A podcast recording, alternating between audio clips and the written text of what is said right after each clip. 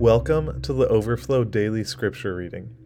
Before we begin, wherever you are at, take a moment to prepare your heart and mind by getting in a comfortable posture and take a few deep breaths. Today, we are reading Matthew chapter 5, verses 38 through 48. Here, Jesus explains the nature of the kingdom of God, that the characteristics of the kingdom are upside down compared to the way of the world. Jesus explains that those who follow Jesus must be marked by their love, patience, and sacrifice for both their friends and especially their enemies. If you'd like, you can pause and turn to the passage to follow along, or just listen.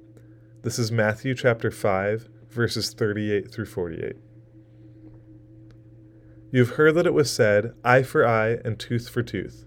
But I tell you, do not resist an evil person. If anyone slaps you on the right cheek, turn to them the other cheek also. And if anyone wants to sue you and take your shirt, hand over your coat as well. If anyone forces you to go one mile, go with them two miles. Give to the one who asks you, and do not turn away from the one who wants to borrow from you.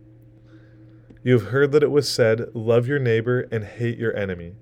But I tell you, love your enemies and pray for those who persecute you that you may be children of your Father in heaven. He causes his sun to rise on both the evil and the good, and sends rain on the righteous and the unrighteous. And if you love those who love you, what reward will you get? Are not even the tax collectors doing that? And if you greet only your own people, what are you doing more than others? Do not even pagans do that? Be perfect, therefore, as your heavenly Father is perfect. This is the word of the Lord. As you reflect on today's reading, consider this reflection question. Take time to think about how obeying these commands is possible in your own life. What would you have to trust God with and surrender to Him in order to put this teaching into practice?